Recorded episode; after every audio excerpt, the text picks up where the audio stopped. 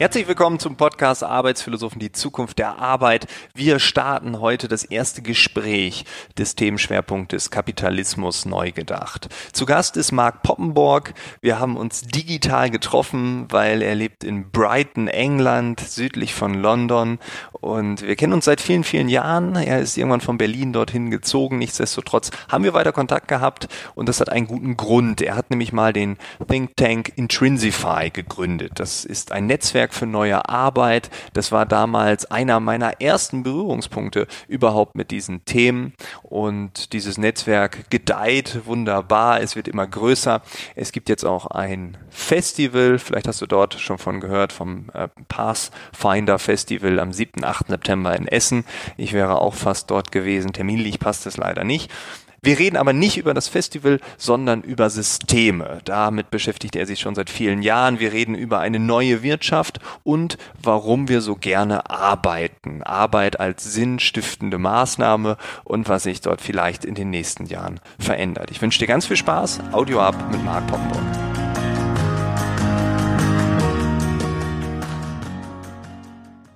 Was war der Antrieb, als ihr das damals gegründet habt? Was ist das Warum quasi? Also, um ganz ehrlich zu sein, war es für mich eine Verzweiflungstat. Erstmal nur. Ich wollte einen Job haben, der mir Spaß macht und in dem ich mich selbst verwirkliche und konnte den nicht finden. Und dann habe ich gemerkt, dass es anderen auch so geht. Und dann gab es, würde ich mal sagen, nochmal so eine Art zweite Gründung. Das zweite Mal, als Intrinsify in die Welt gekommen ist. Als wir uns die Frage gestellt haben, ist das jetzt eigentlich ein Unternehmen oder ist das Therapie für Marc? Und bei der zweiten Gründung haben wir uns bewusst gemacht, dass, also ich glaube, es gibt einfach wahnsinnig viele Menschen in Deutschland, die viel, viel selbstbestimmter und sinngetriebener arbeiten könnten. Und es mangelt eigentlich nur, in Anführungsstrichen, an einigen sehr grundlegenden soziologischen, betriebswirtschaftlichen und volkswirtschaftlichen Erkenntnissen, die einfach vielen Menschen fehlen, die an entscheidenden Stellen fehlen und die heute relevanter sind, als es noch vor 50, 60, 70 Jahren waren. Und deswegen wird uns quasi die gute Arbeit, die selbstbestimmte Arbeit, die sinngetriebene Arbeit verwehrt, könnte man sagen. Weil an denjenigen Stellen, wo Systeme gestaltet werden, dieses Wissen nicht vorhanden ist. Aber du hast ganz am Anfang den Begriff Selbstverwirklichung benutzt. Das ist ja so Maslow ganz oben, so nachdem alles andere easy going ist, selbstverständlich wurde. Glaubst du, dass jeder Mensch danach strebt, nach Selbstverwirklichung? Und also Arbeit gibt ja auch vielen Menschen einen Sinn, vielleicht vielen auch nicht. Da gibt es immer ganz viele Diskussionen. Was ist da deine Meinung? Also ich würde sagen, Sinn ist eine menschliche Erfindung, ne? Also irgendwie, als wir als Jäger und Sammler noch gelebt haben und jeden Tag das jagen und sammeln mussten, was wir am gleichen Tag verzehrt haben, plus minus, da war der Sinn des Lebens das Leben selbst. So, und das ist gerade mal 300 Generationen her. Das ist ja jetzt nicht wirklich lange her. Also das wird immer so in die Vergangenheit geschoben. Aber eigentlich sind wir noch, wir stecken noch in den gleichen Körpern, die es damals auch waren. Aber dieser Sinn, also dass das Leben der Sinn selbst ist, der ist jetzt abgehakt, ne? Das ist ein Hygienefaktor geworden. Also keiner muss morgens aufstehen und sich die Frage stellen, ob er abends noch lebt. Und deswegen sind andere Sachen an die erste Stelle gerückt. Und das ging irgendwie über erste Ideen, dass man Essen aufbewahren könnte, als wir Bauern geworden sind. Und dann irgendwann sind Berufe entstanden. Also aus Berufung ist Beruf geworden, Dienst, Leisten für andere, Leisten für den Lehnsherrn. Und dann ist Arbeit so langsam zum Sinn des Lebens emporgeklommen. Und inzwischen ist es, glaube ich, einfach normal, dass man sich über seinen Beruf definiert. Also wenn du irgendwen fragst, wer bist du, dann stellt er sich ja meistens mit seinem Job vor oder mit seinen Interessen, die dann hoffentlich nicht für alle, aber für manche im Job befriedigt werden oder zumindest teilweise befriedigt werden. Und ich glaube, das ist etwas, was uns extrem prägt. Wir definieren unseren Status in der Gesellschaft auch über die Geschichte von uns selbst, die wir anderen erzählen und die wir uns selbst erzählen. Und das ist immer stark verbunden mit dem, was wir beruflich tun, womit wir unser Geld verdienen, Schaffenskraft, ne? All diese Begriffe deuten ja irgendwie auch darauf hin, dass Arbeit einen großen Bestandteil unseres Lebens ausmacht. Und ich glaube insofern schon, dass Sinn, Erfüllung und Selbstverwirklichung für viele in der Arbeit gesucht wird. Nicht für alle. Manche haben sich damit zufrieden gegeben, dass sie das in ihrem Job nicht erreichen können und verlagern sozusagen diese Selbstverwirklichungsbedürfnisse in das Privatleben. Aber das ist heute viel weniger der Fall, als es noch in den 30ern und 40ern und 50ern waren, wo man halt Jobs gemacht hat, wo man eine sehr geringe Chance auf Selbstverwirklichung hat, wenn man halt am Band stand. Ja, also das glaube ich auch. Und das ist auch völlig okay, ne? Also abends im Ehrenamt sich auszuleben, finde ich grandios. Obwohl ja die Zahlen dagegen sprechen, das wird ja weniger. Aber ich finde die Frage interessant. Also wer bist du? Das wurde ich noch nie gefragt. Die erste Frage, die man gestellt bekommt, es gibt so zwei Kontexte. Wenn man auf einem Geburtstag ist, wird immer als erstes gefragt, und woher kennst du den Jan, die Paula, die Andrea, den Peter? Ne? Also immer, woher kennst du die Person? Stimmt.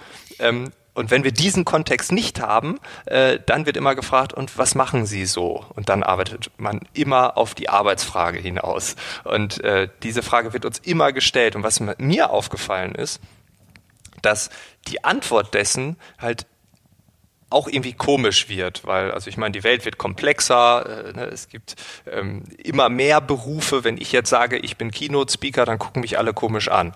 Dann habe ich gedacht, dann sage ich Keynote-Speaker und Podcaster, dann gucken die Leute noch komischer. Jetzt sage ich, ich halte Vorträge zum Thema Zukunft der Arbeit. So. Und dann ist das so halbwegs griffig. So.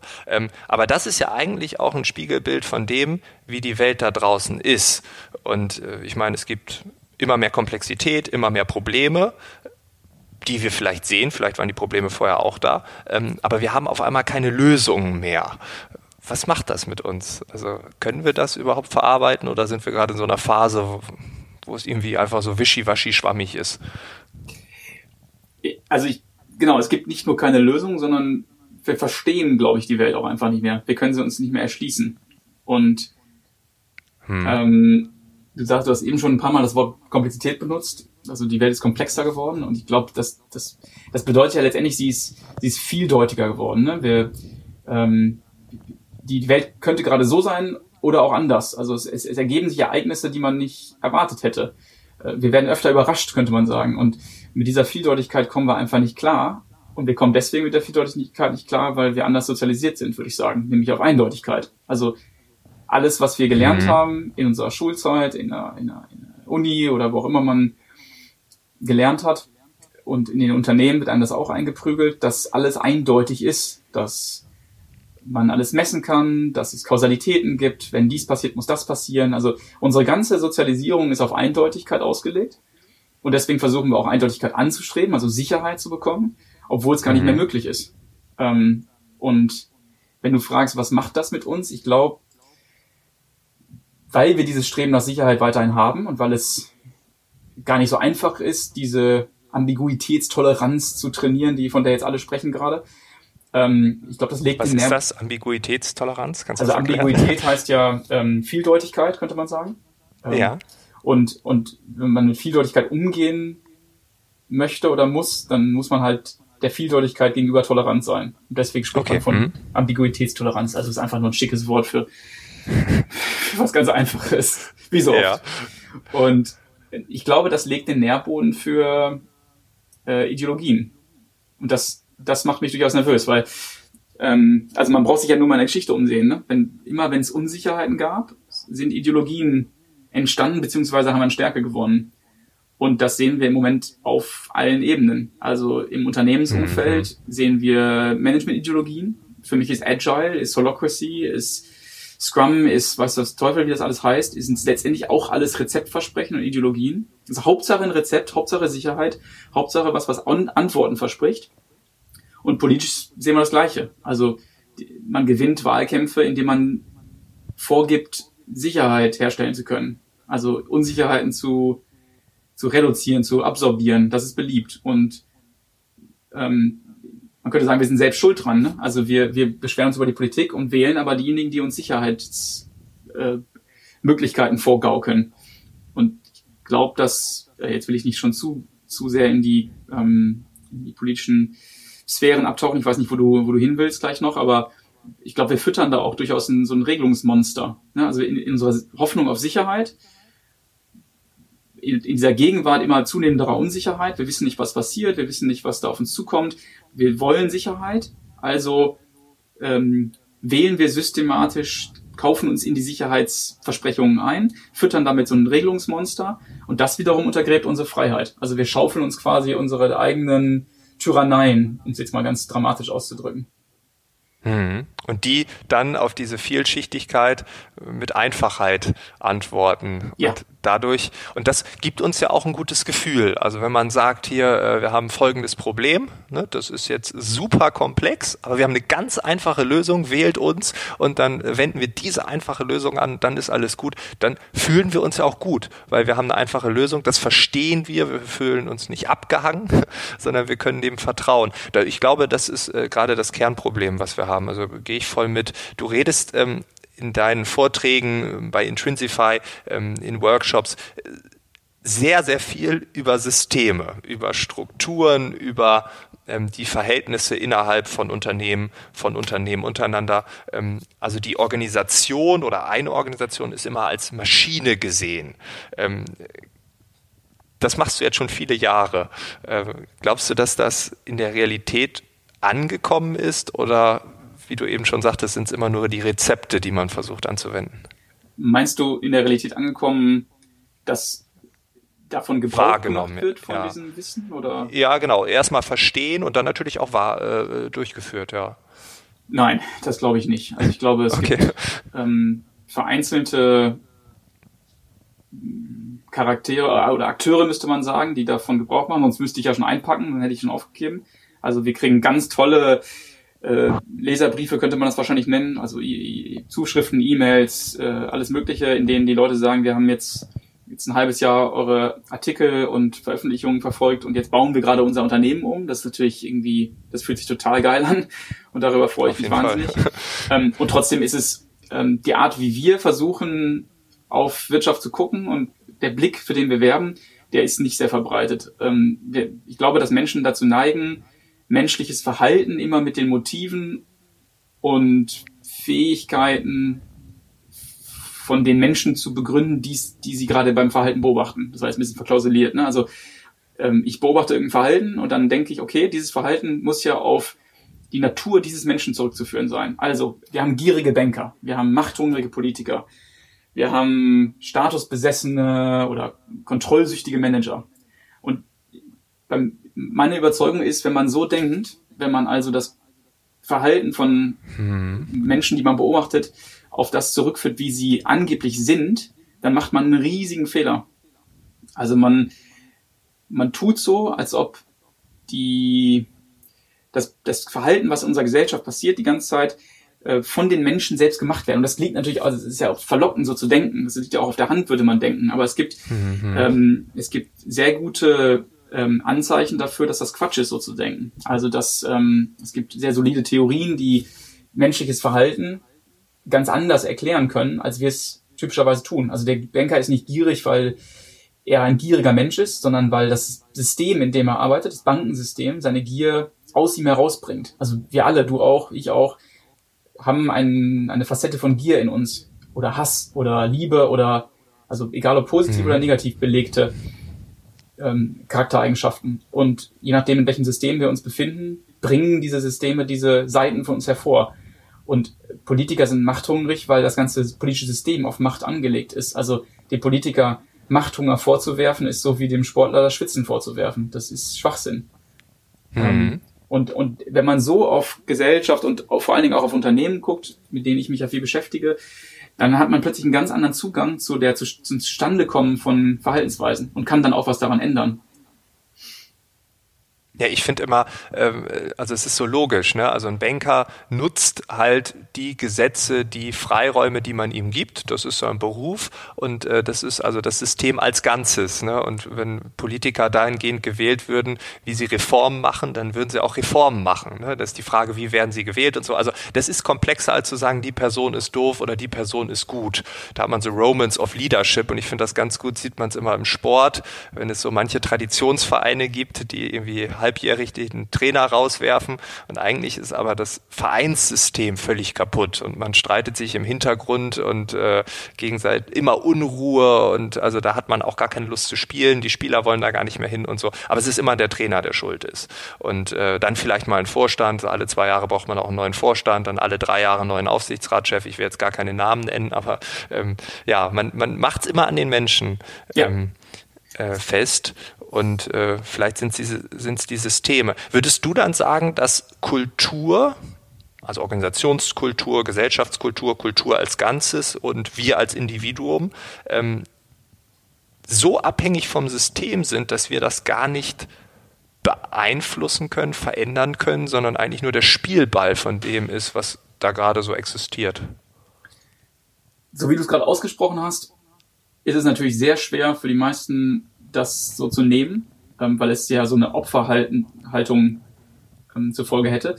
Aber dass Kultur und Individuen nicht direkt beeinflussbar sind, würde ich sagen, ja. Also nur destruktiv, ne? Man kann Menschen erschießen, man kann Unternehmen einfach abmelden beim Notar. Aber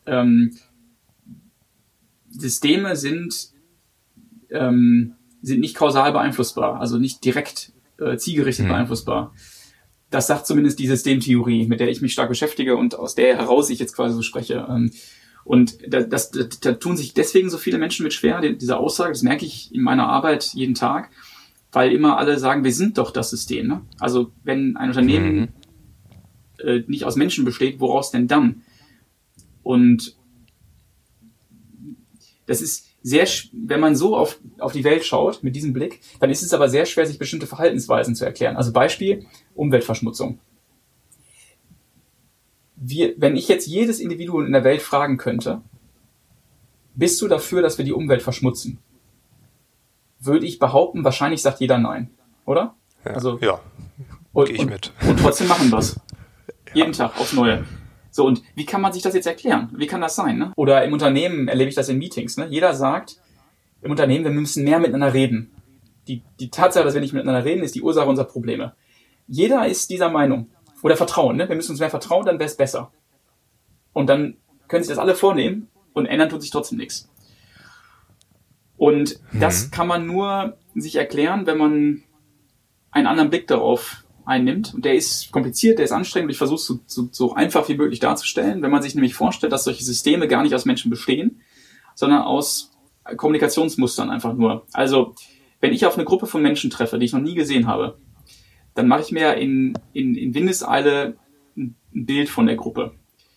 Also stell dir vor, ich treffe jetzt 2 von deinen Freunden und dich. Ne? Also eine Gruppe von 3 Leuten. Würdest du anders über mich denken? Würdet ihr anders über mich denken, wenn ich nackt wäre? Wahrscheinlich, ja.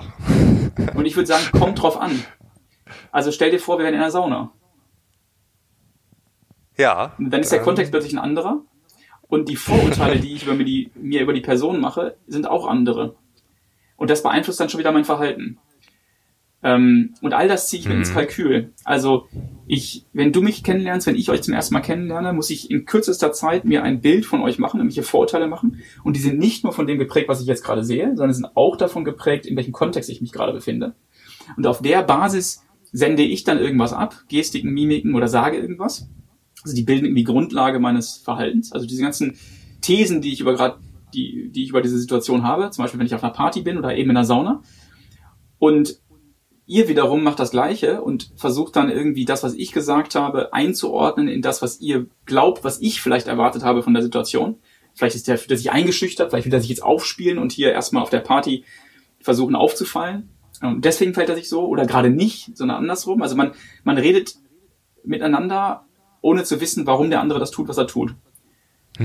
Und was dann vor unseren Augen entsteht, ist so eine Art Spielfeld. Und dieses Spielfeld ist kodiert durch vergangene Verhaltensmuster. Und das nennt man Kultur. Also Kultur ist wie so eine Art, ich nenne das immer ein kollektives Gedächtnis der Vergangenheit, dass alle die Verhaltensweisen, die wir in unserer Gesellschaft oder spezifisch in unserer Familie oder spezifisch in dem Unternehmen, in dem wir arbeiten, beobachten, speichert und uns daran erinnert. Ah, okay, so handeln wir hier. Ah, okay, so haben wir das damals entschieden. Und daraus entsteht natürlich dann nicht irgendwie zielgerichtet neues Verhalten, sondern auch wieder komplex, auch wieder unvorhersehbar. Also ich spüre dieses, ich nenne das manchmal Kraftfeld. Hier in der Sauna scheint man sich also auszuziehen. So, das scheint also gang und gäbe zu sein. Oder man läuft irgendwie, du kennst das, ne? Man geht in die Sauna rein, man guckt am besten nicht zu viele Leute an und drückt sich dann so auf die, ich setze mich immer auf die letzte Reihe und drücke mich immer den Leuten so ein bisschen vorbei, ohne die Haut eines anderen zu berühren. Und dann, erst wenn ich sitze, gucke ich vielleicht so ein bisschen im Raum rum. Das scheint, ja, genau. So, das scheint irgendwie so dass die Spielregel dieses Spiels zu sein. Und wenn wir uns in der Welt bewegen, egal wo, in unserer Familie, im Freundeskreis, im Unternehmen, überall gibt es Spielfelder und von denen machen wir Gebrauch. Und die kann man nicht zielgerichtet verändern. Und sie sind immer das Ergebnis der Vergangenheit. Und deswegen behaupte ich, oder ich behaupte das nicht, sondern dass die ganze Theorie, auf dessen Basis ich arbeite und denke, nämlich die Systemtheorie, die behauptet, dass Kultur eben etwas ist, was die Vergangenheit sozusagen gespeichert hat, also so eine Art Kollektor der Vergangenheit, und jetzt einfach als Kraftfeld für die Zukunft wirkt. Das beeinflusst mein Verhalten. Aber wie ich mich verhalten werde, weiß ich nicht und weiß mein Gegenüber auch nicht. Das entsteht jedes Mal aufs Neue. Und weil das so ist, also weil weder die Kultur noch das Verhalten eines Einzelnen, die Individuen, irgendwie berechenbar sind, deterministisch berechenbar sind, ist die ganze Welt einfach nur eine Fortsetzung von Überraschungen, könnte man sagen. Die hat keiner im Griff, keiner kontrolliert sie. Und das ist ein sehr gewöhnungsbedürftiger Gedanke, glaube ich, für viele, weil es ja auch wieder Unsicherheit irgendwie provoziert. Und ich kriege auch unfassbar viel Ablehnung dagegen. Und dieser Podcast wird nicht reichen, um das so ausführlich darzustellen, wie man es müsste. Aber vielleicht kann man irgendwie die Minimalbotschaft mitnehmen, dass es so ein bisschen ist wie bei einem Brettspiel, so stelle ich mir das manchmal vor, wo ich durch die Regeln des Brettspiels ja schon gewisse Verhaltensweisen mit größerer Wahrscheinlichkeit sehen werde und andere mit kleinerer Wahrscheinlichkeit. Also wenn ich Monopoly spiele, dann ist die Wahrscheinlichkeit groß, dass ich Straßen kaufe. Weil wenn ich das nicht mache, dann fliege ich raus aus dem Spiel. Und richtig. In der Familie ist es mit großer Wahrscheinlichkeit so, dass ich mir gegenseitig so Zugehörigkeits- oder so Botschaften absende, die irgendwie auf unsere gemeinsame Liebe in der Familie einzahlen. Völlig unabhängig davon, ob ich jetzt wirklich meine Mutter liebe oder nicht. Also man trifft sich einmal im Jahr zu Weihnachten und schenkt sich Geschenke und will sich für den Rest des Jahres eigentlich gar nicht sehen. Aber man tut so. Also in manchen Familien ist das so. Und das sind alles Spiele, die wir gemeinsam spielen und die wir nicht im Griff haben. Die entwickeln sich. Das Einzige, was wir im Griff haben, können wir vielleicht auch noch ein bisschen drüber sprechen gleich, sind halt die Rahmenbedingungen, also die Regeln, die man setzt. Zum Beispiel könnte man ja auch eine Sauna aufstellen, in der explizit das Tragen von Textilien erlaubt ist. Oder erzwungen wird. Die Touch-Me-Sauna oder sowas. Genau. Bevor du reingehst, musst du jeden einmal berühren. So. Und anlächeln, ins Gesicht schauen, ganz tief und dann. Genau. Ja, okay. Das habe ich verstanden. Aber wenn das die Grundlage deiner Arbeit ist, wie bleibst du dann so optimistisch, dass du sagst, wir brauchen eine neue Wirtschaft und wie kriegen wir die? Also ich habe gerade gehört, es geht über die Rahmenbedingungen.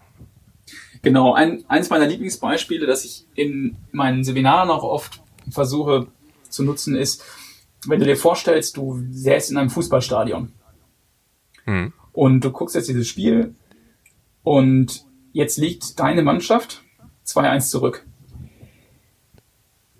Wie die Stimmung jetzt ist, ne? Also ob man jetzt aufsteht gemeinsam und die Hymne des Vereins anstimmt, ob man grölt und enthusiastisch ist und hoffnungsfroh oder ob man sich zurücklehnt und resigniert und weint oder was der Teufel was tut, das kann man nicht bestimmen, also behaupte ich. Ne? Also die Stimmung im Stadion, die hast du nicht im Griff, richtig? Also die entwickelt sich irgendwie, aber man weiß nicht wie. Die ist auch immer anders, genau. Genau, die ist immer anders und keiner hat sie gemacht, aber trotzdem ist sie da. Das ist das, was ich Kultur nenne. Was man im Griff hat, ist, wie viele Leute passen ins Stadion? Wie steil sind die Ränge? Wie viel Bierausschank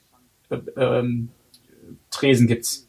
Und wenn es mehr gibt, dann ist die Wahrscheinlichkeit kleiner, dass die Leute schon 10 Minuten vor der Halbzeitpause losgehen, um sich ein Bier zu holen, weil sie wissen, ich krieg ein Bier. Wenn es nur 3 gibt, so dann prügeln sich alle und gehen schon 15 Minuten vor der Pause los. Also ich will sagen, es gibt gewisse Rahmenbedingungen, die kann ich als Stadionbetreiber zumindest ändern und die werden auch einen Einfluss auf das Verhalten haben. Und diese Rahmenbedingungen, diese gestaltbaren Rahmenbedingungen, die haben wir in unserer Gesellschaft und die haben wir in Unternehmen auch. Also ich kann zum Beispiel festlegen, im Unternehmen habe ich Zielvereinbarungssysteme, habe ich ausgeprägte Hierarchieverhältnisse, habe ich eine Abteilungsstruktur, habe ich Feedback-Methoden institutionalisiert, habe ich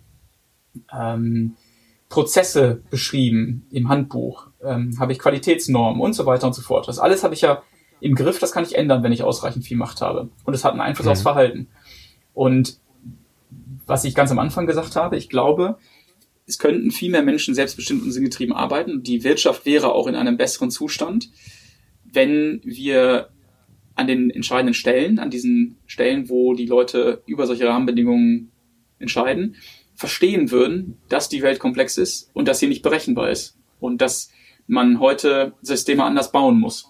Und deswegen bin ich hoffnungsfroh, was die neue Wirtschaft angeht, weil man mit diesem Wissen andere Systeme bauen könnte. Also vielleicht nochmal anders, wenn du schaust, dass heute, es gibt ja diese Gallup-Studie, ne, jedes Jahr, die behauptet, dass 86% der Menschen in Deutschland und auch in anderen europäischen Ländern keine emotionale Bindung zu ihrem Arbeitgeber haben. Also die, wenn man es ein bisschen plakativer sagt, die gehen eigentlich nicht gern zur Arbeit. So, wenn die morgens aufstehen, freuen die sich nicht, wenn der Wecker klingelt. Das ist eine Facette. Also es gibt irgendwie eine kranke, arbeitende Bevölkerung. Krank im Sinne von keine wirkliche Leidenschaft und kein richtiger Spaß bei der Arbeit. Das ist ja an sich schon mal scheiße. Und was wir auch beobachten, das finde ich eigentlich noch fataler, weil es da um unseren Wohlstand geht, die Produktivitätszuwächse in Deutschland, die dümpeln seitdem wir dieses digitale Zeitalter offiziell eingeläutet haben, das ist ja irgendwie offiziell 2002 gewesen, seitdem dümpeln wir unter der 1%-Marke rum. Also wir haben quasi Produktivitätszuwächse, die geringer sind denn je, obwohl wir Digitalisierung haben, obwohl doch eigentlich alles produktiver werden müsste, obwohl doch eigentlich alles schneller und effizienter werden müsste. Und ich behaupte, dass wir nicht wir haben den technischen Anschluss nicht verpasst, also wir haben es nicht verpasst, technische Systeme zu erneuern, sondern wir haben es verpasst, die sozialen Systeme zu erneuern. Wir denken Wirtschaft und Unternehmen und Gesellschaft immer noch so, als wären wir im Industriezeitalter.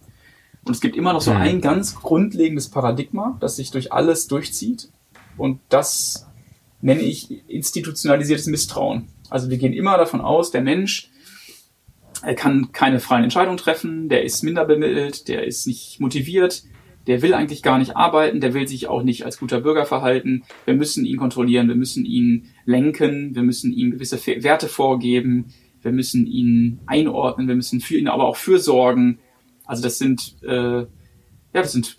planwirtschaftlich-sozialistische Ideale, die da im Gang sind. Und ich glaube, um jetzt wieder zu deiner Frage zurückzukommen, wenn wir es schaffen würden, mit diesem Wissen über Komplexität, das ja nicht versteckt ist, so, also ist ja nicht irgendwie so, dass man das zurückhält künstlich, sondern man muss sich einfach ein bisschen damit beschäftigen, und es ist vielleicht ein bisschen anstrengend am Anfang, aber wenn sich entscheidende Leute um diese Fragen kümmern, dann kann die Welt besser werden. Planwirtschaft, das passt doch gar nicht so zu dem, was wir heute als kapitalistisches System bezeichnen. Wir haben doch eigentlich mit der DDR alles abgelegt, und jetzt höre ich bei dir Planwirtschaft. Ja, und ich glaube, das ist so eine alte Masche, der Gesellschaft vorzuwerfen, wir befinden uns in einer radikalen Marktwirtschaft, die die Armen noch ärmer werden lässt und die Reichen noch reicher. Das ist, wenn man genauer hinguckt, ist das Gegenteil der Fall. Also wir haben keine liberale, freiheitliche Marktwirtschaft, sondern wir haben eine Planwirtschaft. Wir haben das in Unternehmen, also das, worüber ich viel spreche und schreibe.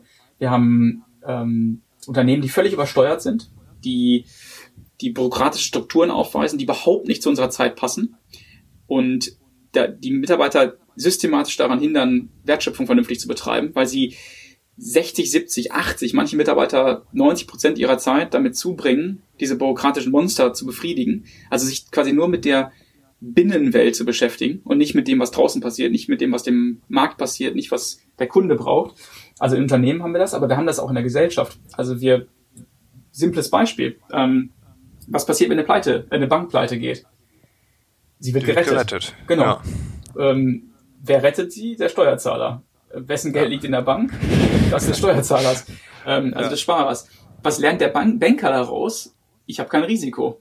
Ich kann mir weiterhin fette Boni ausschütten und werde reicher. Das heißt, wir verteilen das Geld systematisch von unten nach oben, nicht wegen der Marktwirtschaft, sondern weil wir andauernd steuernd eingreifen wollen.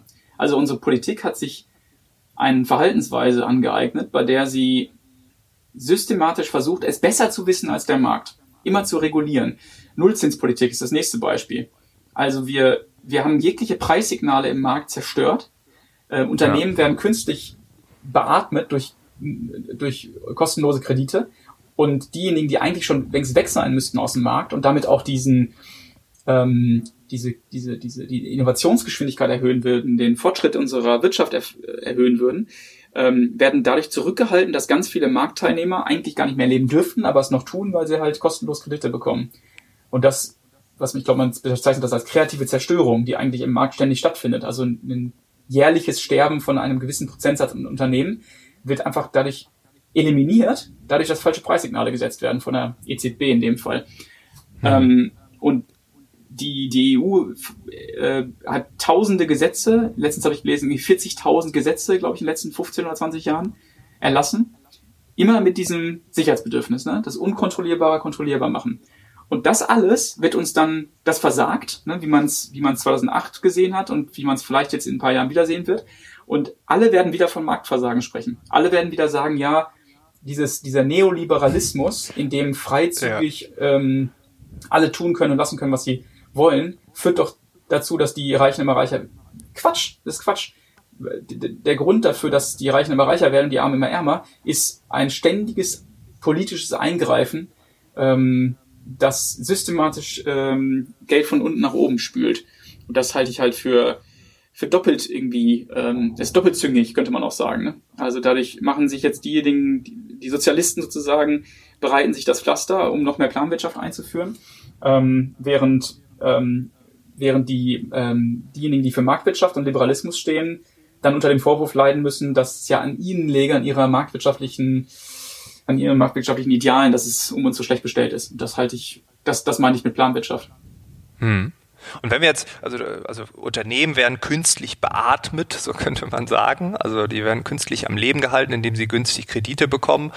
Es gibt ja auch einige sehr bekannte Beispiele, die einfach Kredite ohne Ende haben und ja eigentlich gar nicht nicht mal Gewinne einfahren. Gut, dann sagt man immer, es ist ein Start-up und so. Also da wird es, glaube ich, eine große Bereinigung irgendwann geben, wenn man da wieder die gleichen Spiele wie früher vielleicht einführt und diese nicht künstlich beatmet. Aber wenn ich jetzt so deinen Optimismus sehe, glaubst du, dass wir das Wirtschaftssystem, so wie wir es heute kennen, in 10 Jahren noch genauso haben? Oder glaubst du, da wird sich was verändern?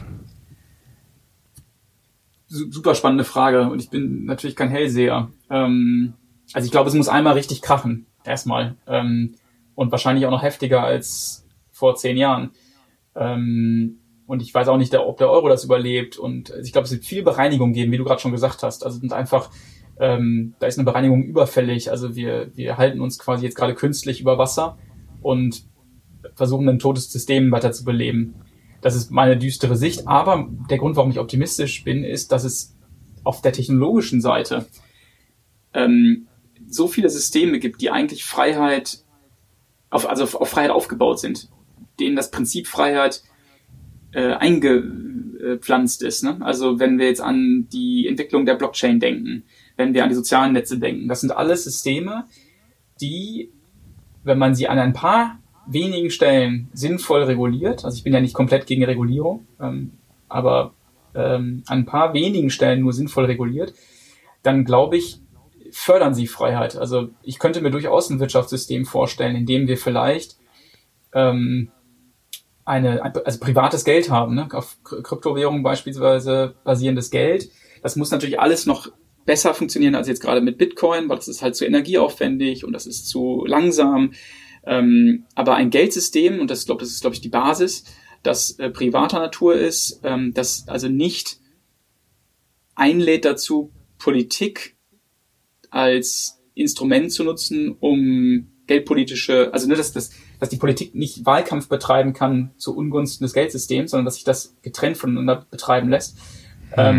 Das glaube ich, ist perspektivisch in Aussicht. Das ist möglich. Die Systeme dazu haben wir, wenn sich das politisch durchsetzen kann. Und dann ist immer noch die Frage, passiert sowas in einer EU, die ich grundsätzlich für toll halte, weil sie Freihandel fördert, oder passiert das einfach in starken einzelnen Wirtschaftsräumen, die eine eigene Kaufkraft haben? Und auch da muss man drüber nachdenken, ob jetzt diese Kryptowährungen pro Land aufgestellt werden, damit also wieder die Kaufkraft also sinnvoll repräsentiert wird und nicht verzerrt wird, wie jetzt im Euroraum. All das sind irgendwie wichtige Fragen, aber ich glaube, dass die Wirtschaft in 10 Jahren anders aussehen muss, weil dieses System schlicht nicht mehr erhaltbar ist. Und wir haben die technischen Voraussetzungen, wenn wir jetzt noch die sozialen Voraussetzungen schaffen. Und da gibt es ja viele, die sich dafür einsetzen, und es gibt auch Leute mit viel Geld, und da, wo das Geld ist, werden Entscheidungen getroffen, die sich mit sowas beschäftigen. Und deswegen bin ich erstmal grundoptimistisch, dass wir vielleicht nach einer heftigen Delle, die uns alle sehr wehtun wird, eine neue Wirtschaftsordnung, hoffentlich eine freiheitliche, hoffentlich eine, in der man wieder seine Meinung sagen darf und nicht, wie wir das jetzt im Moment beobachten, zunehmend irgendwie moralisch verurteilt wird, wenn man das tut, und in der Menschen mit ihrem Eigentum das tun können, was sie wollen, aber auch zur Verantwortung gezogen werden. Das ist ja auch ein Problem, ne? Also, dass wir im Moment Verantwortung für das eigene Eigentum von dem Eigentum trennen, also Kontrolle und Eigentum voneinander trennen. Und ich glaube, wenn man das repariert, dann haben wir tolle Chancen. Cool, ein optimistischer Ausblick, Marc. Das ist eine meiner Meinung nach gelungene erste Episode in den Themenschwerpunkt. Und ja, ich kann einfach nur sagen, vielen Dank für deine Zeit, vielen Dank für deine Insights. Und vielleicht hast du am Ende noch einen Tipp zum Thema Systemtheorie, wenn jetzt jemand total angefixt ist, welches Buch muss man lesen? Das werde ich oft gefragt und meistens antworte ich mit einem Buch von Fritz B. Simon, ein Systemtheoretiker und Schüler von dem Niklas Luhmann, der die Systemtheorie wesentlich geprägt hat. Und dieses Buch heißt Gemeinsam sind wir blöd. Gemeinsam sind wir blöd. Okay, es ist in den Shownotes verlinkt. Und ja, vielen Dank. Dank dir, Frank. Ciao. Das war das Gespräch mit Marc. Alle Infos zu ihm findest du natürlich in den Shownotes. Er selbst startet in der nächsten Woche einen eigenen Podcast mit dem Titel Die Work-X-Show. Ich bin gespannt. Ich glaube, wir können uns alle grob vorstellen, worum es dort gehen wird. Falls du den Podcast nicht findest, wir werden es nachträglich auch in den Shownotes einarbeiten. Ich würde sagen, wir hören uns am nächsten Mittwoch wieder. Dir eine tolle Woche. Alles Gute.